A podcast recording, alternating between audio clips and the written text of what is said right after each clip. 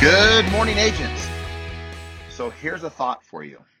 The good Lord gave you two ears and one mouth for a reason.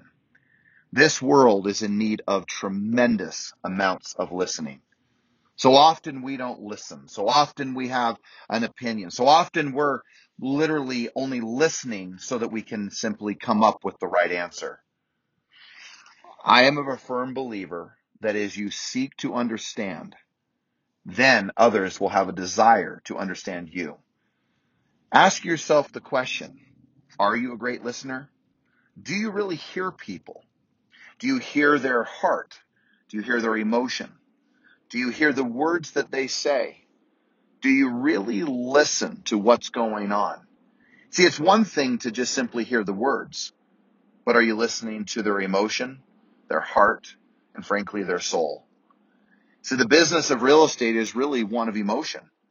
So if you can't listen and hear the emotions, if you aren't capable of asking the questions to get down at the depth of those emotions, well, then the real challenge is you probably will never get to the depth of leadership that is really necessary in today's marketplace.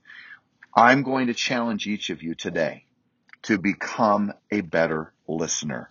Get deeper into the depth of the emotion, the heart, and the soul of another human being.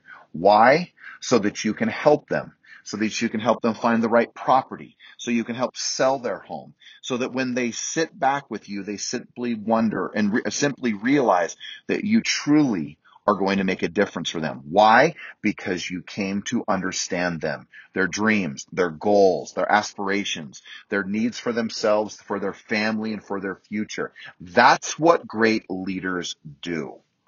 So are you that leader? If you are, congratulations. If you are, I can promise you, you can always get better. I promise you that as you become a better listener, as you hear what people are saying, not just their words, but their heart and their emotion, what you will find is that your business, your life, and your leadership will unfold in such miraculous and beautiful ways because truly, because you truly wanted to listen, because you wanted to understand, because you wanted to help, because you wanted to make a difference. And that's what leadership is about. So have an extraordinary day. And remember, all we're talking about is principles of leadership. We're talking about things that we each can do better at. And look, it's really easy to talk about these things. I'm not even here to tell you that I've got it all figured out. But what I am here to tell you that the better we become at listening, hearing, the better our lives and our leadership and our successes will be. Have an extraordinary day.